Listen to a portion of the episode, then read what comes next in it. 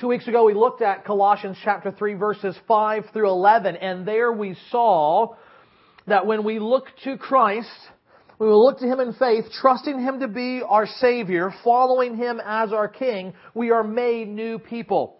Our old life in Adam, the father of all humanity, our, our old life of sin in Him is stripped off of us like an old dirty coat, and new life in Christ, in the new Adam, is put on us.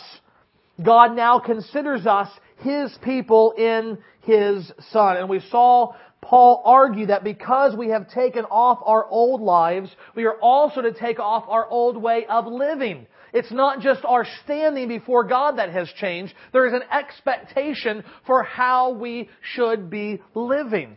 And so we called that message New People killing old ways because Paul said that we were to put to death the sin that exists in our hearts that was that is that characterizes our old way of life in Adam. We're, we're to put it to death. We're to kill it. We're to be done with it because we are new people in Christ.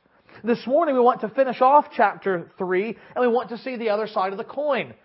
It's not enough to simply put off sin. Paul says we must put on righteousness. It's not just a matter of, of not sinning. We must actively pursue a life of godliness. And so this morning we want to see what it means for new people to live out new ways. We want to see what it means for God's people to put on godliness. And we want to do that by looking at Colossians 3 beginning at verse 12. Paul says this, Put on then, as God's chosen ones, holy and beloved, compassionate hearts, kindness, humility, meekness, and patience, bearing with one another, and if one has a complaint against another, forgiving each other. As the Lord has forgiven you, so you also must forgive. And above all these, put on love, which binds everything together in perfect harmony. And let the peace of Christ rule in your hearts, to which indeed you were called in one body, and be thankful. Let the word of Christ dwell in you richly, teaching and admonishing one another in all wisdom, singing psalms and hymns and spiritual songs with thankfulness in your hearts to God.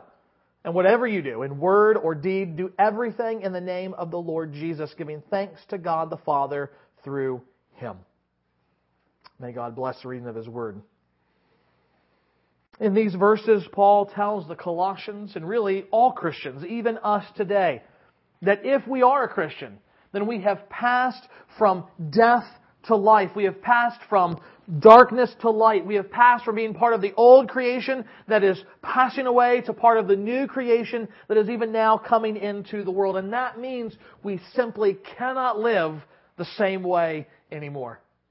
Our life before Christ and our life after Christ must be visibly different. A change must take place in every part of our lives, and in these verses, Paul tells us positively what those changes look like. This morning, he gives us six ways that our life should reflect who we are in Christ. Six ways in which we are to be growing in godliness. And so the first one that we see is this. We are to live as the people of Christ. We are to live as the people of Christ. In, in, this sense, it is not so much an all-encompassing thing, although it is certainly part of that, but rather it is a frame of reference for our mind. We're not just to get up uh, in the morning and, and put our feet on the bed and kind of sit there and try and get our head together uh, to, to, to get up and start the day thinking about all the things that we're doing and thinking that, you know, uh, I'm John, I'm the son of Sandy and Gary, I'm the, I'm the husband of Melinda, I'm the father of Joshua and Rebecca and David and Elizabeth. No, no, no. My first, my, my first orientation is, I am one of Christ's people. And then everything else follows. So that, so that, that living as, as, the, as, a, as a person of Christ, as, as one of the people of God, that becomes the kind of all-encompassing focus for what we do and how we live. And notice that, that we are the people of Christ because we have put on Christ, the new man. And because we belong to Christ, we also belong to God. In fact, Paul bases the exhortation to live a new life on this foundation. You are God's chosen ones, holy and beloved. Now the first thing we need to, to, think about, about this phrase, God's chosen ones, holy and beloved, is that it's lifted almost directly from the Old Testament. This is how, this is how Israel was described as the covenant people of God in the Old Testament. So for example, in Deuteronomy 7, Moses tells Israel, you are a people holy to the Lord your God. The Lord your God has chosen you to be a people for his treasured possession out of all the peoples who are on the face of the earth. It was not because you were more in number than any other people that the Lord set his love on you and chose you, for you were the fewest of all peoples. What does Moses say? Israel is God's chosen people, holy and beloved. And now Paul says that is who we are as the church, as the people of Christ. Israel is no longer the chosen people of God because of the work of Christ. Now all who are in Christ, Jews and Gentiles together in the church, they are the people of God. They are God's chosen people. Thus the church becomes in Christ, who is the true Israelite, the true Israel. The church becomes all that Israel was meant to be, not however based on ethnicity anymore, but based on faith in the Son of God. And notice how they became a part of this church. How did you come to be part of the people of God? Paul is clear. They are chosen by God. Now, this doctrine often raises eyebrows or angers hearts or confuses minds, but it is meant to do the opposite. When you read Ephesians chapter 1, the, the choice of God in salvation causes Paul to explode in praise and worship to the living God. And it should have the same effect on us by saying that God chose His people, even, even Israel back then and now those who are part of the church. The Bible is saying that before they were born, before they either sinned and rebelled against Him or before they did anything good that might cause them to think they were worthy of God's attention, God is the one who purposed to make them one of His children. He purposed not only to send Christ to save sinners, but He purposed to choose to save a specific people for himself.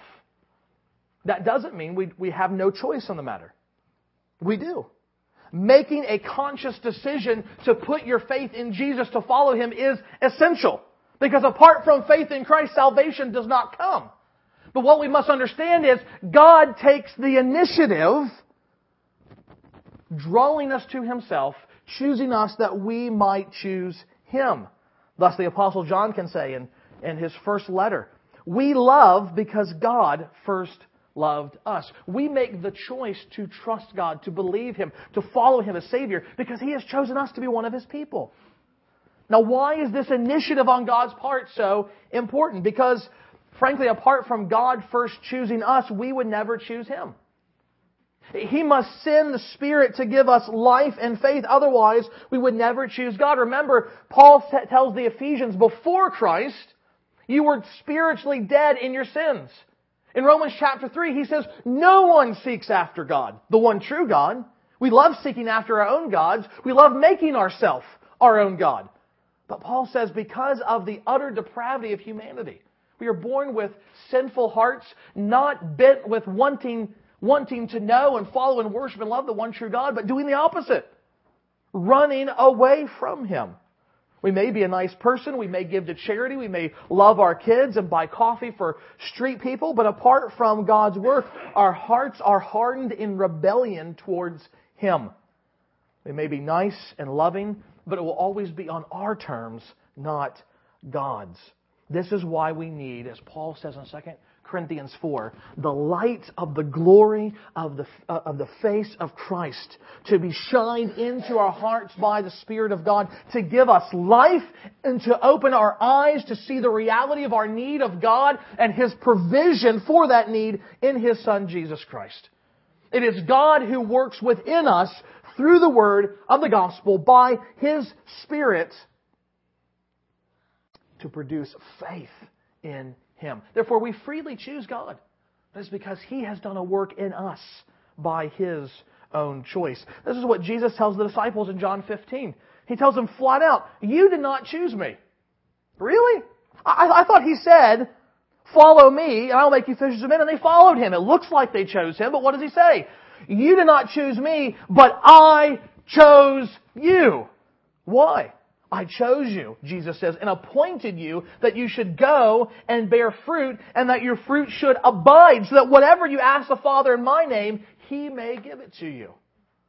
Now, Paul is saying the same thing about the church that Jesus told the disciples that Moses told Israel about themselves based on the grammar of the verse, I think Paul explains what it means to be God's chosen people when he says they are holy and beloved. Jesus said he chose his disciples and called them to be holy, that is to be set apart from the world that they might bear spiritual fruit and that it would abide. And they have the confidence to do this knowing that they are loved by God. Whatever they ask the Father, he is going to give them. That they might go and bear fruit that would abide.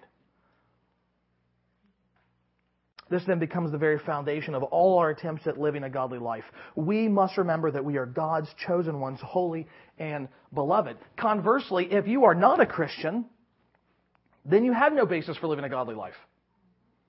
You can try hard.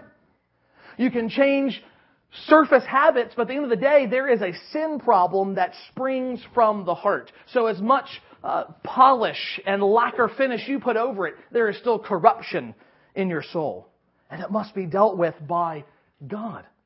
And this is why he, he says, Come to me, sinners, poor and needy. I will make you rich spiritually in Christ. I will supply your needs in Him. I will give you the salvation you need to be right with me. So this morning, if you have a desire to live a good life, understand it must come by a right orientation with God. And God has done everything imaginable to make that orientation possible through his son, Jesus Christ. Fundamentally, we are to live as Christ's people, and as such, we are to live with the character of Christ. This is the second thing that we see. We are to live with the character of Christ. Verse 12. Put on then, as God's chosen ones, holy and beloved, compassionate hearts, kindness, humility, meekness, and patience. Paul says, if you have put on the new man Christ, then live like him. Put on his character. Specifically, he says, put on compassionate hearts. What is this? This is love characterized by mercy. You see someone in need, and rather than letting them endure what they deserve, you extend mercy to them. Suppose you know a woman who is, uh, or, or, a man, doesn't, doesn't matter, either one, but they have not handled their finances well, and they can't pay their bills, and they're stuck. Now, in one sense, they deserve what they get. If they have wasted money, uh, then, then they deserve to have trouble. However, when we give them a food basket, or when we slip them a 20 for gas, or do something else to help them, what are we doing? We are displaying compassionate hearts. We are extending love in mercy towards them. Closely related to this is the next word, kindness. It is related to God's goodness in, in that it is often attributed to Him as uh, as a character quality of God Himself. And it talks about, in that context, God's kindness is His gracious provision of salvation to His people. He is kind towards them even when they are not deserving of that kindness. Thus, Paul is saying, like God Himself, even like Christ Himself, we are to be both merciful and gracious toward others. Then Paul says we are to put on humility. Having uh, listened to a couple of talks recently on humility, I like the definition that John Dickson uses to explain what humility is. He says this Humility is the noble choice to forego your status, deploy your resources, or use your influence for the good of others before yourself. Now, why do I like that definition? I like that definition because that's pretty much how Paul describes the incarnation of Christ in Philippians 2. Listen to what he says. Have this mind among yourselves, which is yours in Christ Jesus, who though he was in the form of God, did not count equality with God a thing to be grasped, but made himself nothing, taking the form of a servant, being born in the likeness of men. And being found in human form, he humbled himself by becoming obedient to the point of death, even death on a cross. What did the Lord Jesus do? He gave up his status. He deployed his resources and he used his influence for the good of others, even the salvation of sinners. And Paul says, live like that. Live like Christ. Be humble. Be humble. He also says that we are to put on meekness and patience. When we think of meekness, probably these days we probably think of being a pushover, don't we? Just someone that you just kind of run over and can boss around. But that's not what the word means. Uh, the, the, the word meekness means more or less you're not all that impressed with yourself. You're not walking around thinking that, that the world owes you everything with your chest out, even if you're really good at something. You're not a, a, a, braggadocio kind of person. I don't even know why I use that word. That's stupid. But anyway, you understand the point there. Meekness then is how we view ourselves, and patience is how then we treat other people. If, if we are not thinking too much of ourselves, that means we are going to be patient with others, even, even when they're not meek or when they don't quite get it and we're having to, to work with them. We are not going to be easily frustrated with them. We're going to take time with them. We are going to bear with them. All of these character qualities find their root in Christ. And all of these things, this is how Jesus himself, during the incarnation and even now, relates to his people. And notice, all of these are outward focused virtues. What does that mean? That means that these virtues are most clearly seen in how we relate to other people. It's hard to see humility unless you're in a group context. It's hard to see meekness and patience and, and goodness and kindness and compassionate hearts. You can't see all that unless someone is interacting with someone else. And the whole point here that Paul is getting at is this is how God's people are to live with one another.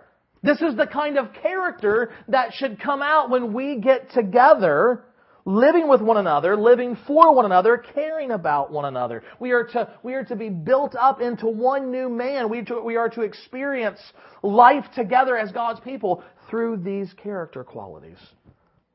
And Paul doesn't just give us these things in the abstract, he tells us uh, what to do with these things. What do they look like in action? If we put on Christ, then verse 13, we will be bearing with one another. And if one has a complaint against another, forgiving each other. As the Lord has forgiven you, so you also must forgive. See, in Christ we are new people, but that doesn't mean that we're perfect, does it? Definitely doesn't mean we're all the same. I mean, you know, just go around and ask who you root for on Saturday afternoons, and it's going to be clear we're not all the same. Okay? There will be differences of opinion. There will be different, different expectations about life. There will be different tastes and preferences. There will be different burdens of life. There will be sin. There will be times when people in the church don't deserve your friendship or your help. There will be times when people in the church will act foolishly and even wrong you. And yet, and yet, because Christ is patient with us, because Christ has forgiven us. So we must also be patient and bear with one another. We must extend forgiveness to one another. We're imitating our Savior, Christ. If we have put on Christ, then we will live with his character. The third thing that we see here is that we will live under the love of Christ. We will live under the love of Christ. Paul has told us the kind of character that should fill our hearts and the kind of attitude it should produce within us toward one another. And notice what he says next in verse 14. Above all these, that is all of these virtues just listed, put on love which binds everything together in perfect harmony. Love is pictured as that virtue which covers all others. It binds them together so that there is perfect harmony, not just in this kind of, of uh, life of Christ, but in that life of Christ lived with one another. Do you remember what Paul said back in verse 11? Here, that is, here in the new man, Christ, there is not Greek and Jew, circumcised and uncircumcised, barbarian, Scythian, slave free, but Christ is all and in all. Now, how do you bring together that eclectic kind of group and maintain unity, peace, and harmony? You do it by loving one another. Understand, we're not talking about a kind of gushy, syrupy, hug fest kind of love. That's not what we're talking about here. Uh, m- many times, uh, the, the, the, truth has been compromised or sacrificed altogether in the name of persevering and promoting some vague idea that people call love. There are situations where love, so called, has been used to trump righteousness or discipline or justice, not just in the church, but in society as a whole. In fact, in society as a whole today, when we say love, we largely mean lust. That's not what Paul's getting at here. He means a deep, sacrificial, life changing kind of love. The kind that is seen in Christ's love for his people. But there's another danger here. The first is reducing love to some surface emotion that is devoid of commitment and substance. But the other danger is to simply think love can be reduced to acts of service. I can remember one man in a church that we attended, and I'll never forget it. It was in the context of a business meeting. And this, this older gentleman stood up and he said, You know, God calls me to love each and every one of you. But I never see in the Bible where he says I have to like you.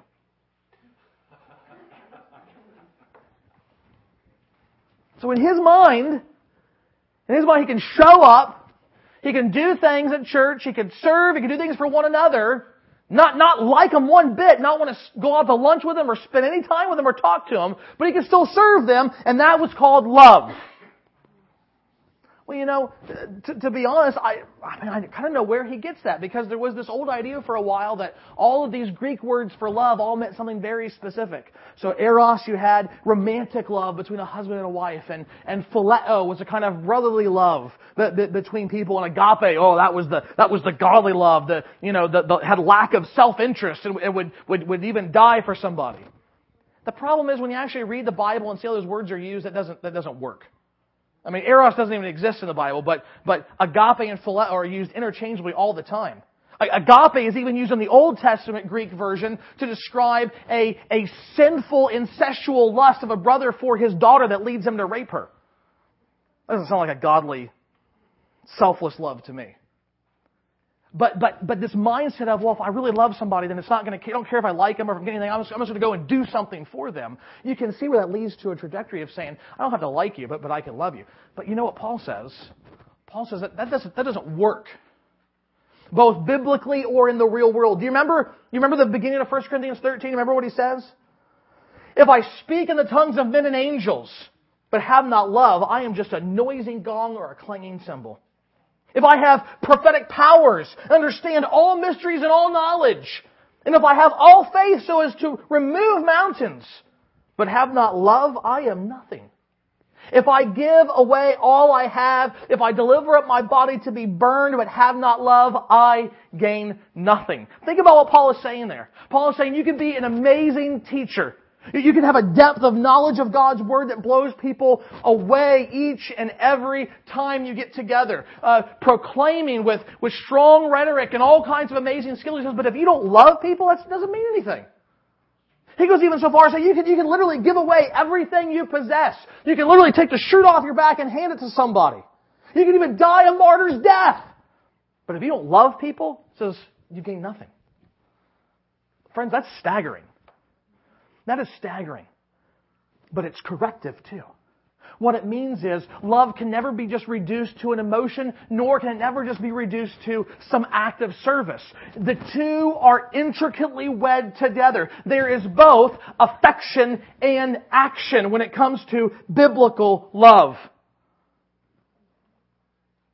Love then is a sincere emotion that leads to sacrificial service towards others. I think just for a minute, what might, what might that look like on Sunday morning? We could spend the rest of our time here. Um, just listing and, and thinking through together things. Here's just a couple. Think about these and then go home this afternoon or, or, or when we go back for lunch in a few minutes, maybe more than a few minutes, and we think about uh, more of these things. Loving God's people on Sunday morning might mean you come not worrying about getting the best seat or the freshest cup of coffee. It might mean giving up what's easy and convenient for you on Sundays in order to serve others so that they can have an easy and convenient Sunday and not complaining about it. It may just be, it may just mean being committed to show up each week. Not just out of habit, but out of a sincere desire to encourage other people that sit next to you in class and in this auditorium. It can mean all kinds of things. We could go on and on and on, but the question is this Are you loving God's people? You, you, you know, we kind of say, oh, yeah, God's people we love, we, we love, but, you know, the proof is in the pudding, as they say. You know, you can, you, just because you're involved, just because you show up, that doesn't mean you love anybody. Christ loved you. He loved the people sitting next to you who have put their faith in Him. And the question is, are you following His example? Are you covering over all of the other virtues that you are called to live in with this virtue of love, which is meant to bind not only those virtues together, but also the people of God together as one body? True love is real, heartfelt emotion that doesn't fail in the fires of life, but produces practical, tangible care for one another, both care for the body and the soul. We are to live under the love of Christ. We're also, number four, to live by the peace of Christ. We are to live by the peace of Christ. Here the passage shifts in that we are not so much commanded to do something as to allow something to be done to us. Picking up on this theme of unity among God's people, Paul says that you, that you are to let the peace of Christ rule in your hearts to which indeed you were called in one body and be thankful. Peace is one of the key blessings the New Testament talks about in terms of being a Christian. And first it means we have peace with God.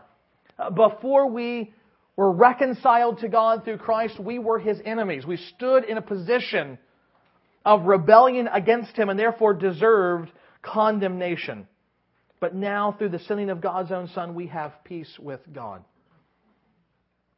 This truth was driven home to Don Richardson many, many years ago uh, on the mission field. In his book, Peace Child, he talks about going to the Sawi people with his wife and infant child in 1962. The Sawi lived on an island then called uh, Dutch New Guiana, I think, and it was uh, an island just above Australia.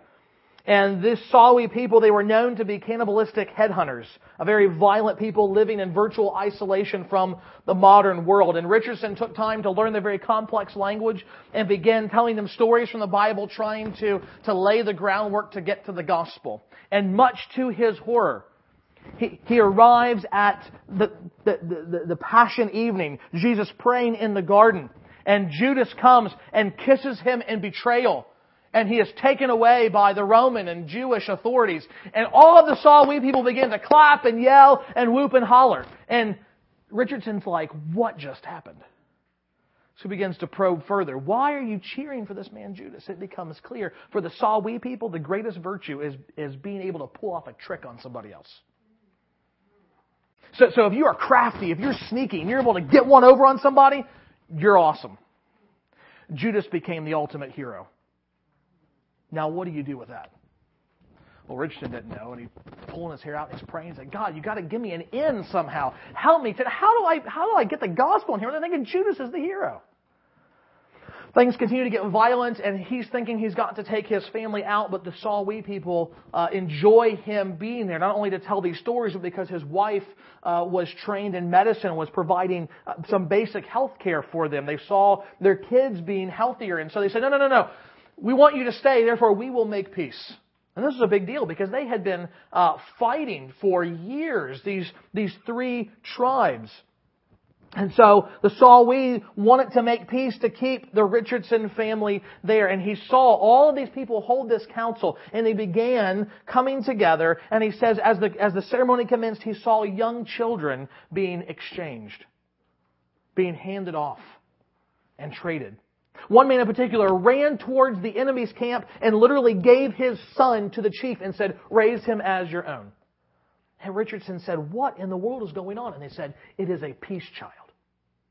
And Richardson writes this They knew that if a man would actually give his own son to his enemies, that man could be trusted. Suddenly, Richardson had his in with the gospel. He told them about God who sent his own son as the peace child for sinful humanity. Christ came and endured the wrath of God against his enemies. It was a just and righteous wrath that sinners deserved, but Christ took it for them. He was punished in their place. Therefore, they now had peace with God.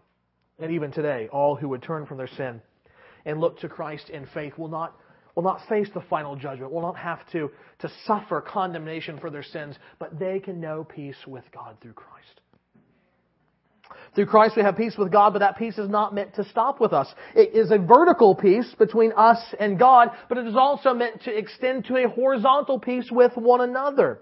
In fact, Paul says we should be ruled by this peace of Christ. Now, this rule is not like the reign of a king. It is like the judgment of a referee in a game. It's that kind of ruling that he's talking about. In most games, uh, even today, but definitely in Rome, uh, the decree, the decision of the referee was law. There, there was no appeal. There was no going back, even if he got it wrong. He made the ruling, and that's what you lived by. And Paul is saying the peace of Christ should be that kind of control, that kind of decisive factor in how we relate to one another. In other words, we do not seek to be at enmity with one another. We do not delight to be at enmity with one another. We don't just say, oh well, we're never going to get along. Paul says, no, that's not the mindset. The peace of Christ rules over your life. It is the, the arbitrator, the decision maker. It is what causes you to extend love towards one another, seeking forgiveness and bearing with one another and being patient because we are to be emulating and displaying the fact that we have peace with God by our peace with one another as the people of God. And that kind of life will produce thankfulness in us, both for God and for one another. Fifth, we are not just to live by the peace of Christ, we are also to live by the word of Christ. How are you going to grow in godliness? Paul says, let the word of Christ dwell in you richly. Now, what does that mean? What does it mean to let the word of Christ dwell in you richly? Well, imagine you're a new homeowner. Imagine you buy this home and you move in, and what do you start doing? What's the first thing you do? You start making it yours, right? This is not just a house, now it's going to be our home. And you start moving this over here and putting this there and, and say, no, no, no, that's gotta, let's, let's move that and put that over there. And, and maybe it's you're hearing that as a guy holding an extraordinarily large piece of furniture in your hands and your wife making the decisions. Maybe not. It doesn't matter. The point is, uh, you're moving things in, you're moving them around, you're making the place yours. And I think in a similar way, Paul says to let the word dwell richly means you let it take ownership of your life. You let it come in and fill every nook and cranny. You let it move out things that shouldn't be there and move in other things in its place. You let it seep down into the deepest crevices of your soul so that it changes how you think and feel and see the world and even the people around you. And notice it's the Word of Christ. That's a bit unusual in the Bible. We usually see it as the Word of God, but it still makes sense because the Scriptures are not only written by Christ, the Scriptures have Christ as the focus of their message. From the very first verse of the first book to the last verse of the last book, the Bible is a book about Jesus Christ. And therefore, it is the Word of Christ. What are we supposed to do once this Word is richly dwelling in us? Listen to what he says. Let the Word of Christ dwell in you richly, teaching and admonishing one another in all wisdom. We are filled up not just to be changed, but to help others be changed. And who is he writing to here? It's not the pastors. It's not the elders. It's not the Sunday school teachers. It's just ordinary, everyday Christians. God intends every believer to be involved in some way in a ministry of the Word, teaching and admonishing one another with the Bible. That doesn't mean you all go out and become small group leaders. It doesn't mean that you all go out and start teaching classes. But it means the Word of Christ is supposed to dwell, you, dwell in you in such a way that it then comes out of you in encouraging and in, in helpful ways to other Christians. Now, in a couple of weeks, we're going to talk about this a lot, but for now, th- think about why that's so important. Think about why that would be important in the first century. Have you ever thought about how the Christians had their daily devotions? How do they have their daily devotions? Well, hopefully it wasn't by a fly hitting them in the eyeball, like just happened to me. But how do they do it? I mean, they, most of them were not wealthy enough to have a handwritten copy of the Bible in their home. Some of them were only functionally literate. They could not, they could not read and write extensively and just enough to do business. So how would they have done their devotions? They couldn't curl up at night with a Bible reading to their kids as a family. They couldn't have it downloaded on their iPod, jamming away down through Jerusalem, listening to Isaiah blaring out in their ears. It didn't happen. In a recent article, Tony Payne asked this question How did they fill their minds and hearts with God's Word so that they could grow in faith? Since we know faith comes by hearing the Word of God. I think the answer is much the same as the one I give to my kids when they look at me incredulously and say, "What do you mean there didn't there didn't used to be uh, SMS or Facebook? How did you keep in touch with your friends?" I'd say, "Oh, we'd actually go around to each other's places and like talk." Or I'd pick up the phone and call them and you know, talk. When you read the New Testament, you see over and over again that we are to be talking to one another, specifically speaking the word of God to one another to build one another up. In Romans 15, the Roman Christians are called and in fact able to instruct one another. Paul tells the Ephesians, speak the truth of God's word in love for their growth in Christ. In Titus, Paul says, hey, you elders, be able to teach and instruct. But guess what he also says? Older women, teach and train younger women. The writer of the Hebrews, in his long exposition about the living power of the Word of God, says, exhort one another every day, as long as it is called today, that none of you may be hardened by the deceitfulness of sin. Payne goes on to say the normal way in which people heard the Word of God and fed upon it and drew encouragement to persevere and to grow was by hearing it from the lips of another believer. Pastors and teachers had a special responsibility to speak and teach God's Word, but it was the joy and privilege of all believers to exhort and instruct one another, to teach and admonish one another every day that it is called today. Yeah, I don't want to come out here busting chops, so let me just ask you, when's the last time you actually talked about a Bible verse to somebody when you gathered here and it wasn't in the context of a class or a sermon?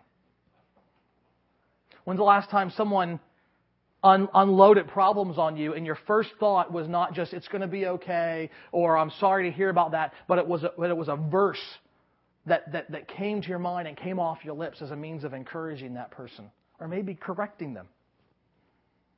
You know, sometimes we just need to hear, you're a whiny baby and you suck it up and take it because there are people that have a lot worse than you do. And all I ever do is hear you complain. I love you, but let's move on. Right? Now we don't say that often, you know, uh, you know, but, but there are times when it should be said. And we, we attach a verse at the end of it, right? Okay? My point is, do we, you know, and, and to be honest, I got really convicted about this a couple weeks ago. I read a blog article and it said, it was called Quote Guy. And this guy was talking about this other pastor who always had a, always had a quote from a, a commentary or from a theology book. And he was always real quick. He said, but you know, he said, I don't want to be known as quote guy. I want to be known as Bible guy. I want to be known as the guy who always has a verse, just boom, right there. And I think about far too often quoting from silly sitcoms rather than actually encouraging and building up like I should the people of God with the Word of God, not just in these formal settings, but in the, in the ups and downs of daily life, whether it's on Facebook or whether it's on the phone or whether it's stopping by for a visit. Whether it's before church or after church or wherever, Paul tells them they are to be filled with the Word, letting it dwell in them richly, that they can exhort and admonish and encourage and teach and correct one another. More than that, what does Paul say? Let the word of Christ dwell in you richly, teaching and admonishing one another in all wisdom, singing psalms and hymns and spiritual songs of thankfulness in your hearts to God. Why do you sing? When you come here on Sunday mornings, why do you sing? When you're bopping down the, car, the, the uh, down the road in your car, why do you sing, if you sing? Why do you do it? How do you sing? First of all, Paul assumes that the songs we sing are good songs. I have to say, that's not always the case. Having just visited a very large church my parents go to, not all the songs are good songs. Some of them are weird. And the lyrics don't make a whole heck of a lot of sense. And they're hard to sing. And you're thinking, what are we doing? Especially when you've got a disco ball shining behind uh, the uh, the lyrics on the on the on the screen. You understand? If we ever get screens, there's no animation. Okay, you, you watch television at home, not here. It's gonna be like black with white letters, and that's all you're getting. Okay, uh, and, unless I die and, and Joe and Richard take over. Okay, uh, then then they can do whatever they want to do because I, I won't I won't matter it won't matter much to me then. Okay, but the point is, why are you singing? Oh, why are you singing these, these great songs that, that are taking either distillations of theology or the very words of Scripture? Highest place. It's just, it's just Philippians 2. Why are you singing that? Paul says you should be singing that to encourage and teach people around you. Have you ever thought about that? This isn't about how well you sing either. It's not about being either Pavarotti on the one hand or a reject from American Idol on the other. That's not the point. Okay? I fall in the middle, but probably closer to the American Idol side, okay? You know, not, not real great, kind of stinky, you know, the guy that they show in the, in the clips reel at the end of the season, you know, that would be me. But I'm still commanded to sing in such a way that people say, man, he believes that. And what a wonderful truth to believe. And they get encouraged and they start singing. It becomes a means of encouragement and instruction and admonishment. You know, I, I know, especially for you guys, sometimes singing doesn't seem all that manly. Understand David, the man who was told he can't build the temple because his life is soaked in the blood of his enemies, sang his way into battle? I mean, you read some of these Psalms, and he's in a cave, hiding out with his mighty men, getting ready to go slaughter some Philistines. And he's writing Psalms. He's singing. Singing's a manly thing to do, let me tell you. There should be an evident thankfulness in our hearts to God when we sing. Not just for Him, but for one another. If we're going to do any of this, though, it starts with going back and allowing ourselves to be so soaking up the Word of Christ that it dwells richly in us. The last thing, and we'll be done. We live for the glory of Christ. We live for the glory of Christ. Verse 17, whatever you do, in word and deed, do everything in the name of the Lord Jesus Christ, giving thanks to God the Father through Him. This is probably the most simple and clear instruction for the Christian life. It is a catch-all for everything that has come before. Do every single thing, whether you're talking or, or, walking around or whatever it is, do it in the name of the Lord Jesus. In Paul's day, when the Roman soldier was given a task to perform, he would do it in the name of his emperor. Centurion wouldn't just, wouldn't just go out and say, you know, I'm doing this for me. No, he would say, I am here because Caesar Augustus has decreed it to be, and I will ensure it takes place. He was doing it in the name of the emperor. And now, Paul says the same should be true for Christ's people. We do, do everything in His name. What does that mean? It means two things. We do everything for Him, and we do everything in a way that honors Him. Okay?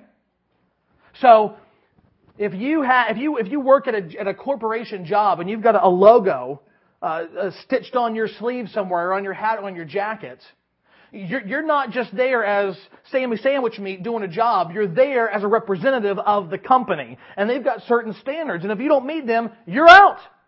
How much more so for Christ? You're walking around, you're walking around saying, I'm a Christian, I'm a Christian, I'm a Christian. You're saying, I'm, I'm one of Christ, I'm one of Christ, I'm Christ. You better live in such a way that He is honored in that.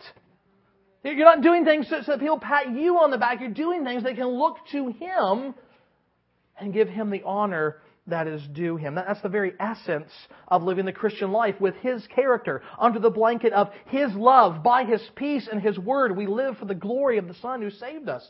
This is why Paul says we are ambassadors for Christ, not just bearing his message, but imitating his very life in how we bear the message. Did you catch the theme in all these verses? Verse 15, be thankful. Verse 16, teaching, admonishing, singing with thankfulness. Verse 17, do everything in the name of the Lord, giving thanks to God the Father through Him. You see, it's possible to live this way, which for some of us sounds absolutely unattainable, but it's possible because we are living as God's chosen people, holy and beloved. In other words, we are living a life that is lived in response to mercy and grace. That is what causes us to be thankful, and that is what causes us to be freed from a performance mentality that says, if I don't do this, I'm not saved. Of course you're saved. You're one of Christ's chosen, holy, and beloved. Therefore, you go out there. Doesn't matter what people say. Doesn't matter what people think. Doesn't matter if you fall flat on your face. You get up and you keep moving because you are living by grace. Again and again and again, God offers His hand and says, all of the resources that you need are at your disposal. Simply call out and ask for them, and they will be yours. Whether it's the resources to live a godly life in, in just the everyday parenting and marriage and work or whether it's going through some difficult trial, whether it's dealing with uh, the, an, an insane problem at work, whatever it is. The life of the Christian is lived by grace, and that means we can have a heart of thanks to God through Christ. In his commentary on Colossians, John Phillips says that when he was growing up in Britain, a new suit was a great occasion. He said the economic depression overshadowed the country and money was scarce. To have a new suit was a big deal. And he said the first place you always wore that new suit was the church. In fact, it was often called the church suit because it was so valuable and so precious. You only wore it at church or on special occasions like funerals or weddings. Paul says in Christ, we have been given a new suit. We have been clothed with the person and work of Jesus himself. But this is not just a suit we take out and wear on special occasions. It's meant for daily use. We wear it all the time knowing it will never be worn out, it will never decay, it will never fade. In fact, it will only glow brighter and brighter and brighter as God not only declares us righteous, but makes us righteous by His Word and His Spirit and one another in His Son. Therefore, loved ones, if you are in Christ, then put on Christ. Seek a life of godliness, even as you seek to put to death the sinful ways of your old lives. Father, this is our prayer this morning. We've asked that in everything that Paul has said, things that, that um, were not explained fully, perhaps were not even explained clearly, that God, you would bring us back to the, the, the clear word of Colossians 3 and you would do a work of conviction and encouragement in our hearts. God, I pray that whether it's in small ways or in big ways, that you would not allow any of us to leave here unchanged by being in your presence. It's in Christ's name that we ask it. Amen.